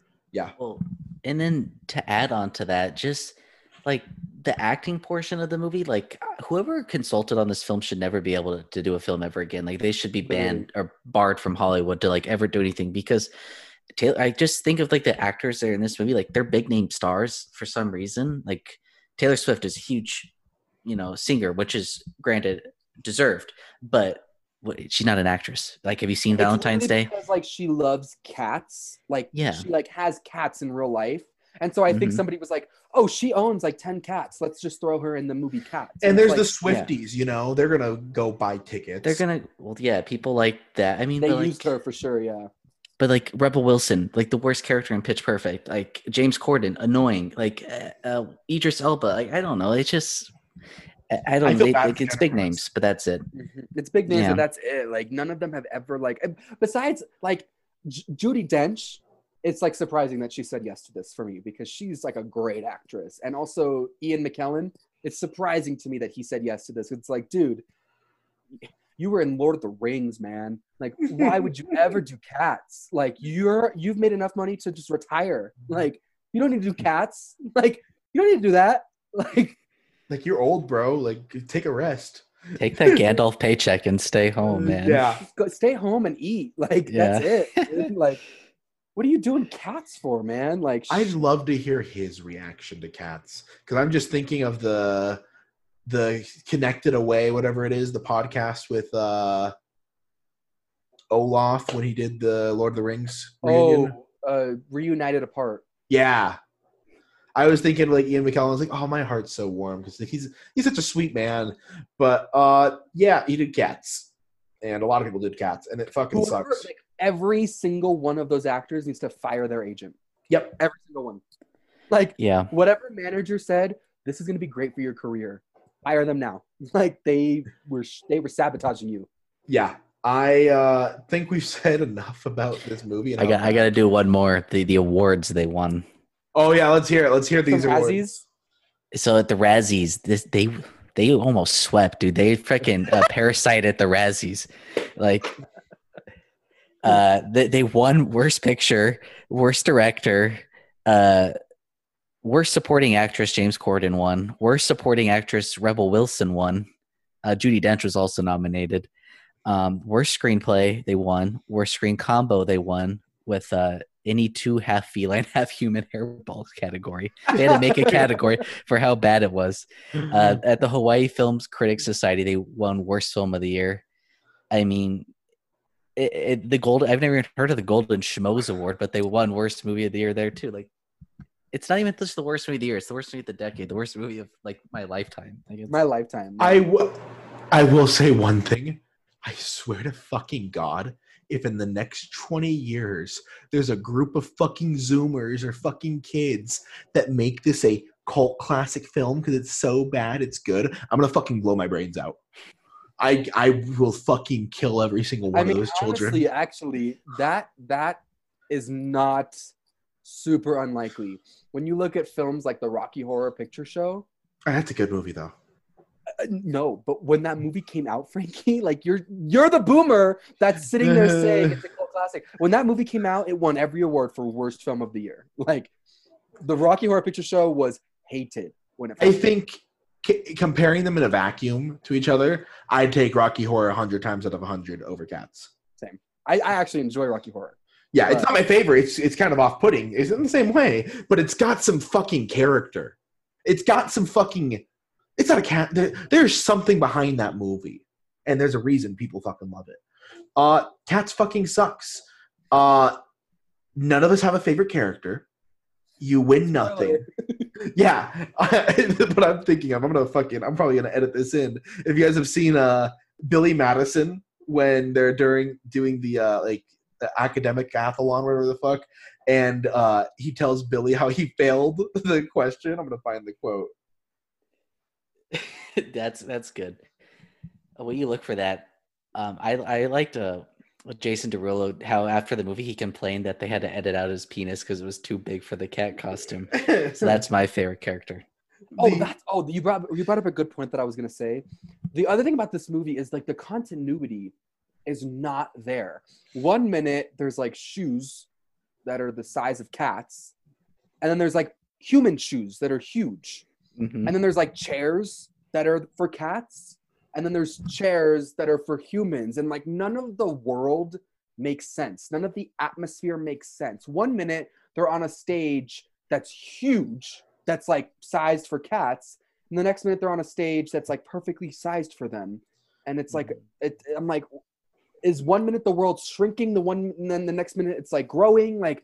The world does not make sense at all. There's a laundry list of things terrible with this. They have hats on the ground that are human sized, hats on their head that are cat sized. I don't understand it. Why are they wearing fur? That's what I want to know. Why is Judi Dench wearing a fur coat? Whose fur coat is that? Was that, was that another cat? Like, where does a cat get a fur coat? I don't understand. this is just live in a cat society. And I think I brought this up. Jason Derulo or uh, Idris Elba straight up looked naked. Like, Yeah. It wasn't even like he looked, Mhm. no, no, like I thought there was a scene where he was butt ass naked, but it was just like the fur matched him perfectly, but it was like so off putting, he looked butt ass naked. Yep. Agreed. Uh, the quote from Billy Madison, it's when they're talking about the industrial revolution, is Mr. Madison, what you've just said is one of the most insanely idiotic things I have ever heard. At no point in your rambling, incoherent response were you even close to anything that could be considered a rational thought. Everyone in this room is now dumber for having listened to it. I award you no points, and may God have mercy on your soul. And that is my feeling on this movie. Fuck this movie. Do we even give it a rating? I'm giving it a rating. It doesn't deserve a rating, but I guess we'll fucking give it one. You gotta give it a rating. It doesn't deserve one, but let's no, fucking. we have to. So I'll start. Um, for me, this is like a probably. I'm gonna say a 0.7. Oh, You're higher than me. you're higher than me. yeah, yeah, Yeah. yeah. Uh, I'm a point five, and honestly, it might be lower. Uh, the only reason it's not lower is I still can't make up in my mind whether or not I'd rather watch this or Breaking Dawn Part One. It's probably honestly, I don't know. Call this recency bias, but it's a point three, What did you rate Breaking Dawn Part One? point five out of ten. So you're you would rather watch Breaking Dawn? Honestly, yeah, point Yeah. three. I if I was caged in like in a chained to something, I would rather watch the Twilight series than watch this movie ever again. If I was starving, I could, whatever. Um, this movie, I feel too bad giving it a, a zero, so I'm gonna give it a point one. Like it's the worst movie I've seen. I never want to watch it again. And the sad part is, I'm probably going to watch it again, and I'm regretting just thinking about it at the I'm never moment. gonna watch this movie again. So I feel like God. realistically, I probably will one day. hmm Hopefully, Um, not for a long time. Oh, one day, years. one day you'll watch it, huh? He's gonna stream it tonight. It's on HBO. Talk about that good catalog on You HBO Max. watched it like two weeks ago. Okay, we already discussed this. Don't make me say why. If you were doing what I was doing, you would have thought it was a good idea. he wasn't he wasn't in the right mind to consent to watching this film but that's it for the musicals uh cats fucking sucks don't ever watch it uh it's really bad it's really really really really bad let's get in let's get a fucking palate cleanser. Let's get the best palate cleanser known to fucking god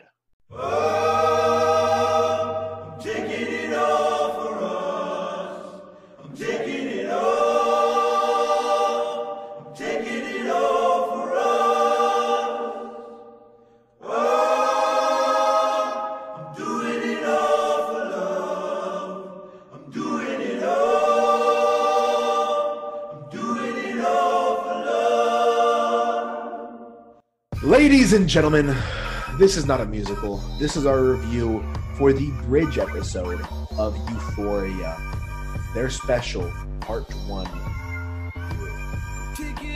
Holy shit. I literally said this right after the episode. If there was not a reason for Chase to watch this show before, I literally said this right after the episode. I was like, we have to get him to watch this now. Like, that was the best episode of television I've seen. Maybe not of all time. I don't want to sound crazy, but like in a while. In a while. Like, it was so well done. Are we going to spoil Euphoria? We Uh, even do it on the podcast. So. I don't. I think we can talk about this episode in a vacuum without spoiling it too hard. I, I think that's really possible. The episode has a very simple premise. It opens up uh, at an unknown point in time, and you have Rue and her her lover uh, Jules, and they're in like an apartment together, and it's this fantasy. It's like, oh my god, like they're so happy, it's so great. And it was almost like from the moment it started, we were like, this isn't real. Yeah, I, I, I knew about after a minute or two. I was like, "There's this is too good to be true." And I was like, "This is like, it's a time skip. Doesn't make sense." Uh, and then it goes to Rue in the bathroom, uh, crushing up some pills and snorting them. Uh, and then you, you come back down to earth. And that scene really just served as a kind of dream sequence of what would have happened if Rue decided to run off with Jules at the end of the season one finale, uh, which spoiler alert would have been a really bad fucking thing. Because i have to say this doing drugs and being addicted to them is not a good thing. And some people who watch this show don't understand that concept Mm-hmm.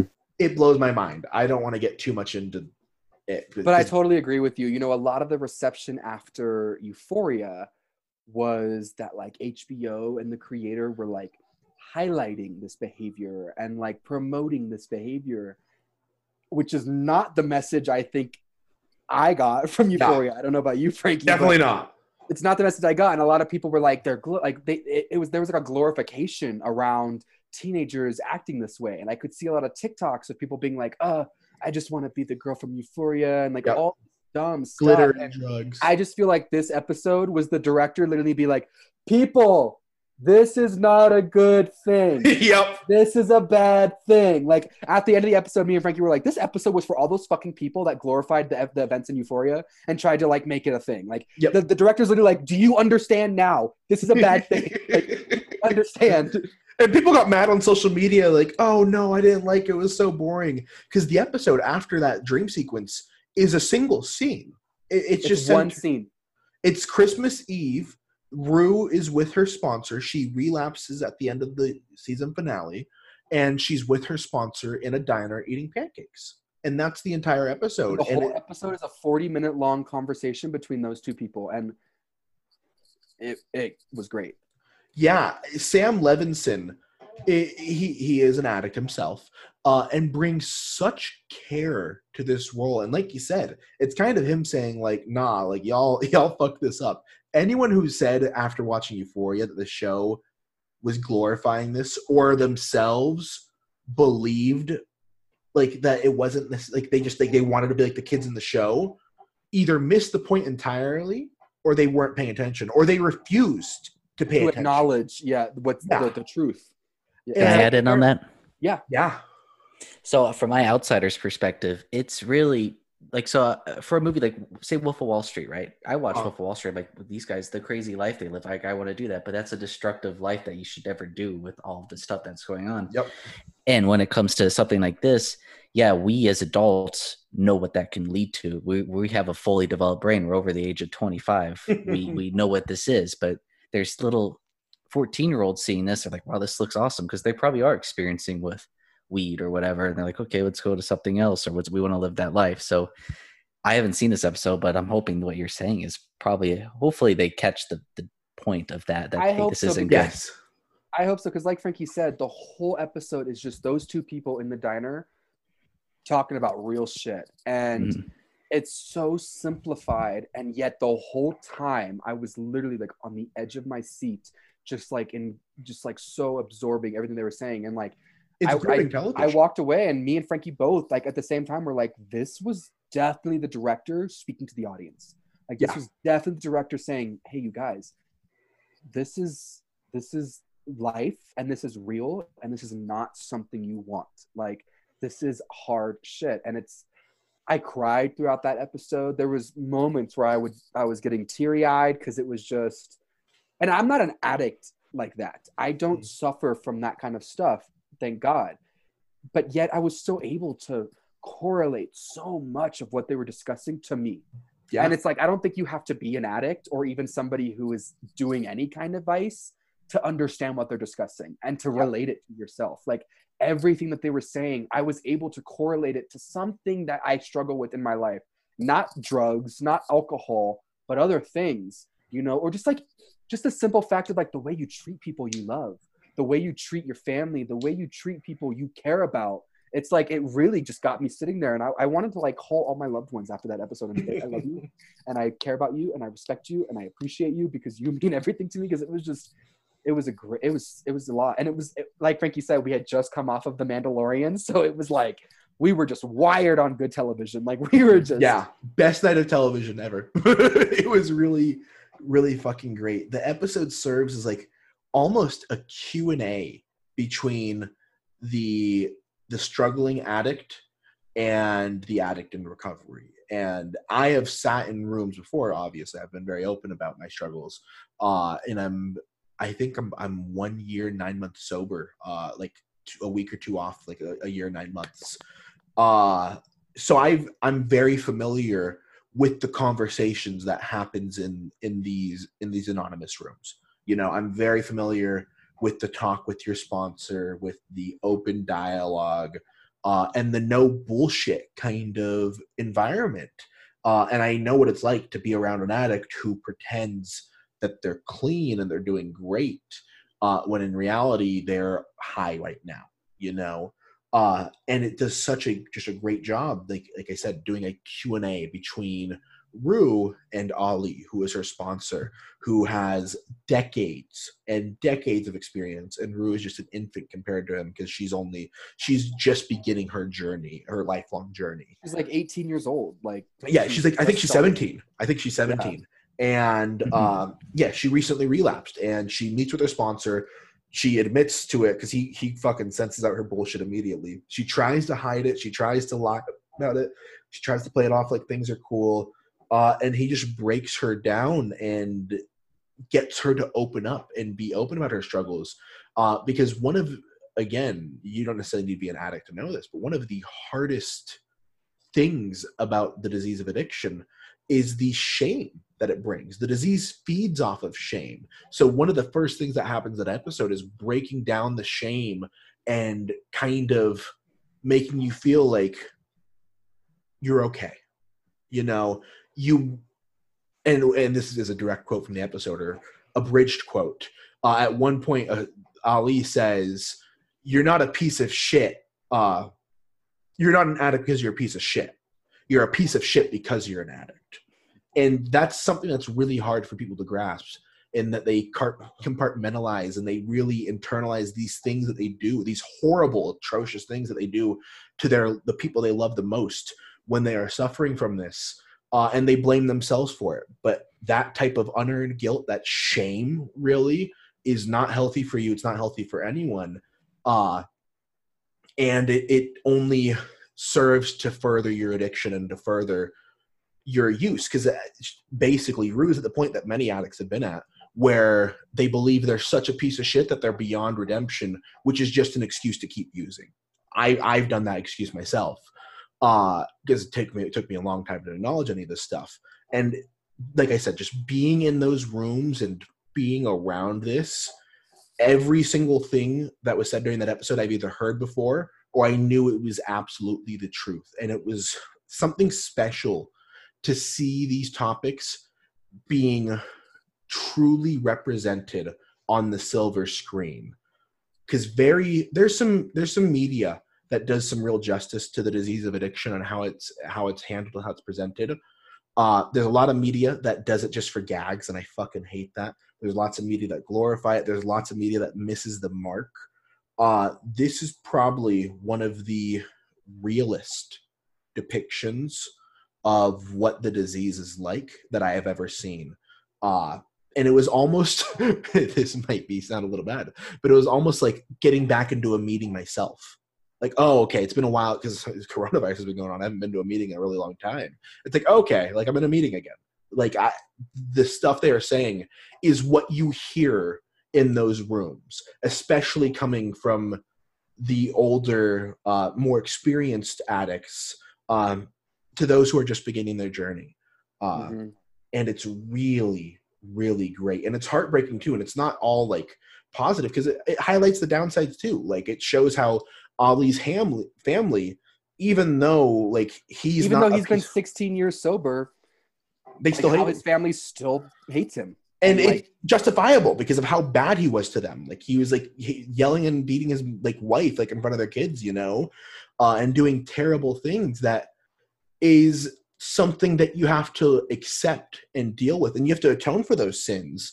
Uh, but you can't let it define you as well, and it just does such a great job at depicting this. And again, in a single scene, when the rest of the show is there's a lot of pizzazz. There's a lot going on. a lot going on. It's markedly different. It's very kind of calm, fucking real. He sits her Mhm. down. He gets her to fucking shut the fuck up and kind of own up to this shit. Yeah, I love all those moments that are so real where Rue kind of like sits there because I feel like as teenagers, as young adults, it's very easy for us to feel like we know what we're talking about.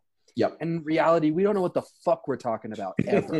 you know what I'm saying? And I just love those moments where Rue is like sitting there saying some bullshit and he's like, girl, I'm 57 years old. Like I, I know what the I, I know what I'm talking about. You don't know what the fuck you're talking about. Like Yeah. and those moments I was just like that's that's that's that's adolescence right there.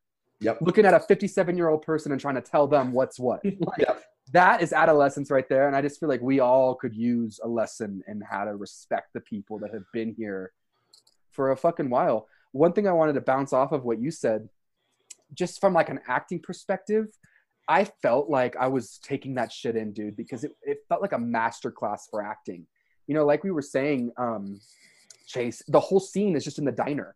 And it's just like these two people, one shot on Rue, one shot on Ali. As an actor, like you have to be fucking good to be able to nail a 40 minute scene that's just a conversation.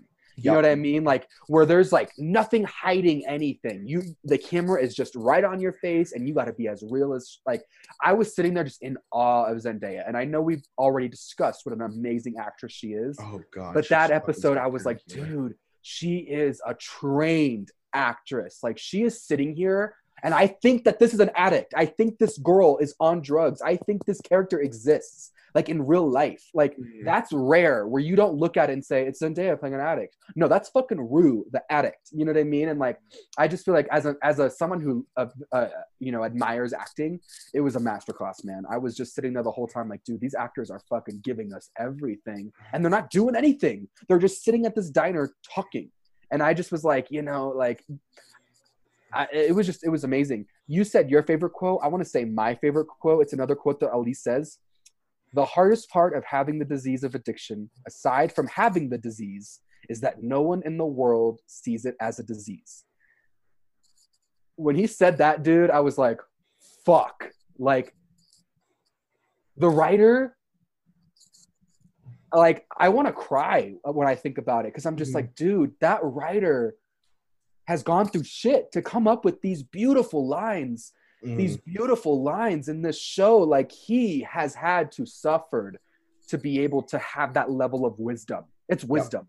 That's what that is. To be able to write a line like that that is wisdom dude. And like i was just right when i heard that i was like fuck? Like that was real dude. That was fucking yeah, it- Sam Levinson is incredible, and that's one of the special things about and the positives that you can have from learning from your mistakes and being on that path to recovery is the wisdom you can impart on others. That's one of the greatest things. That's the twelfth step of the of the twelve steps of Alcoholics Anonymous and Anonymous uh, programs is helping others like others helped you. Paraphrased. no, that's not the exact wording, but that's the whole point. Is helping the struggling addict and leading them on their journey and becoming a sponsor and doing that. And in, in that fucking episode, Sam Levinson was all of our sponsors. You know, he he was my sponsor dude and i've never even fucking touched cocaine like Yeah. I was, he was my sponsor and uh, I love it too because, like you said, he has such a care. You can tell he's making a show, but for me, it almost feels like he's like he's dealing with his shit. Like Yeah. for me, this show comes across like his outlet for recovery. Yep. Like uh, the way he writes characters, the way he writes lines. I feel like he is like talking to himself, and he Mm. is addressing himself, and it just so happens to be a really successful show. But in reality, it's just him addressing himself and trying to work through himself. More And I so, just- I think it's him addressing his younger self, Maybe yeah, his younger self. Yeah, his younger the, self. the addict that's in still that recovery. Yeah. Yeah. but the the addict who's beginning their journey, and it, Mm-hmm. it's almost like a meditation that it's very common, like your inner child meditation. Got to be so cathartic. yeah where you're where when you're meditating you're having that inner dialogue with the child that's inside of you that that child who is hurt and who is in need and letting them know like hey it's okay you're gonna be fine like you're gonna be okay. Mhm. and having that type of meditation is is unbelievably power. When i powerful when i did it i fucking bawled my eyes out.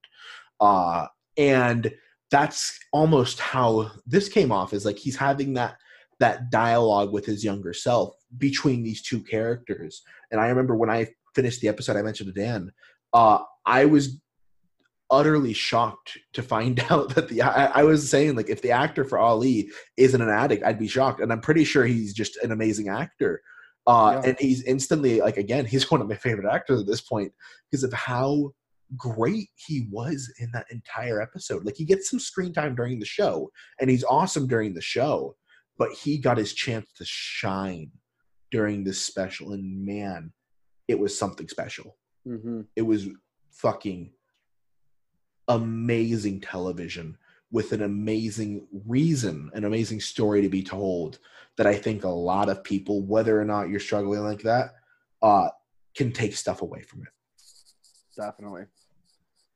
Yeah.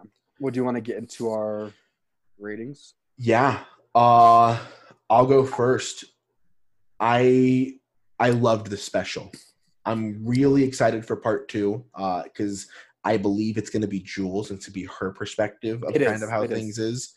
uh because rue has proven herself to be a very unreliable narrator uh so i'm really excited to see As addicts are.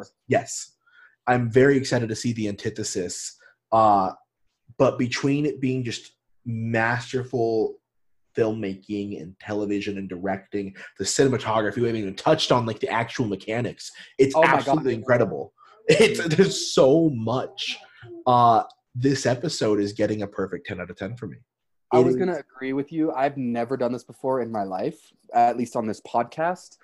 But there is not a single. And it- again, we're we're reviewing a one hour special. yes You know, so we're not reviewing like a whole show or something. We're just reviewing a one hour special.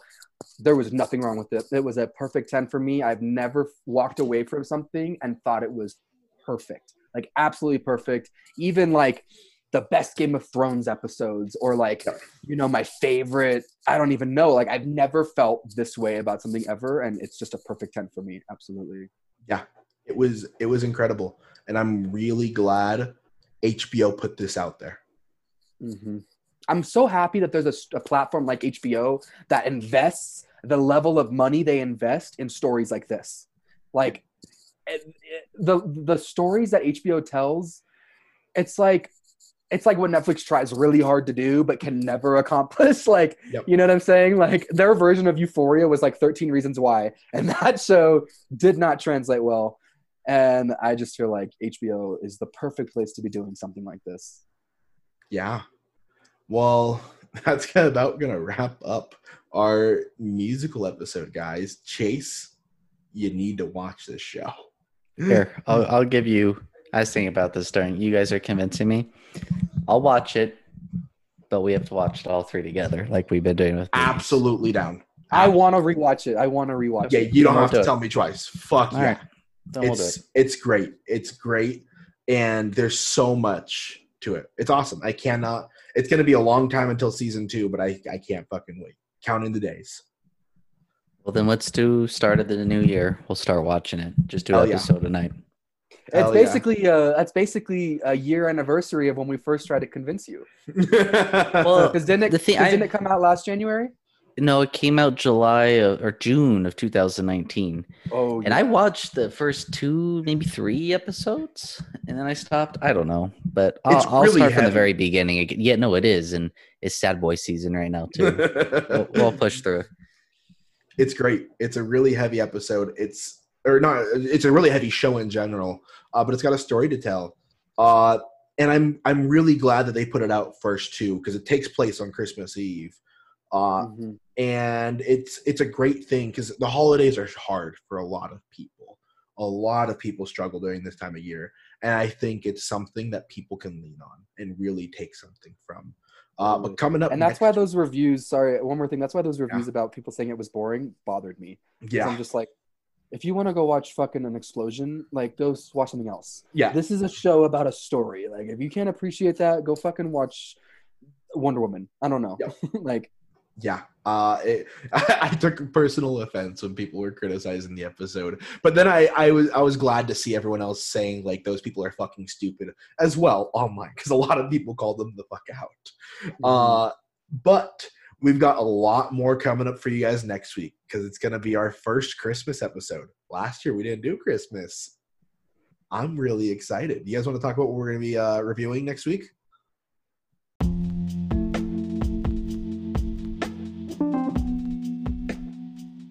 Let's do it. All right. So this year we decided on three movies. I'm very stoked for them because two of them are some of my actually I guess all three of them are like some of my favorites. But we're gonna do a child movie, so Christmas with the Cranks. We're gonna do a PG-13 drama. We're getting the Family Stone, and then we're gonna do like the like. There's only like a few R-rated Christmas movies, so we're doing Christmas Vacation and yeah. the comedy side. We watched Christmas with the Cranks last night. Dan and I had seen it. Uh, we watch it every year. Frankie, I think, it was his first time or second time, maybe, Yep. since childhood.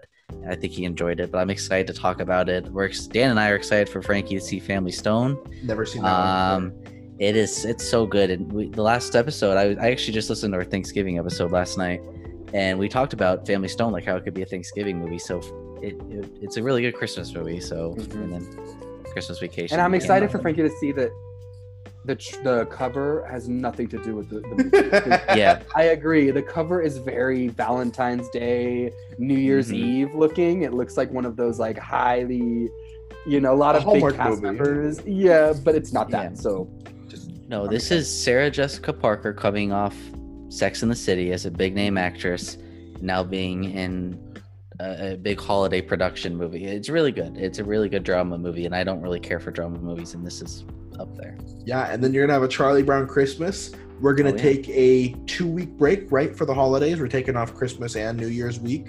Uh, but then we'll be coming with you for the last few episodes of season one, guy or season two. It's been so quick. It's been Mhm. so fucking quick. Uh, so you got lots more content coming out. Two weeks of content here. They're both gonna be longer episodes. Two week break, and then a couple more episodes before the end of the year or before the end of the season. When are, are we gonna do Mando after Christmas? Yes. yeah, that should be like a solo whenever, episode. Whenever we can uh, do it, we should just do it the first time it's available. Yep. I, th- I think that sounds good. Next Friday's the last episode, right? No, we have two. Oh. Oh. Well, this Friday and, and then the next week Friday. So yeah. Are we that close? All right. yeah, yeah, six episodes in. I thought it was nine. no, it's eight. Eight, Oh, eight full fuck. seasons. You know what we were talking about last week? Uh, About eight episodes. this is where you want more. This is where you want more. I'm gonna fucking kill Jon Favreau. He's so great, but Jesus Christ. All right, guys, that's gonna wrap up our musical episode. Uh, we'll see y'all next week for Christmas. Happy Hanukkah. Peace.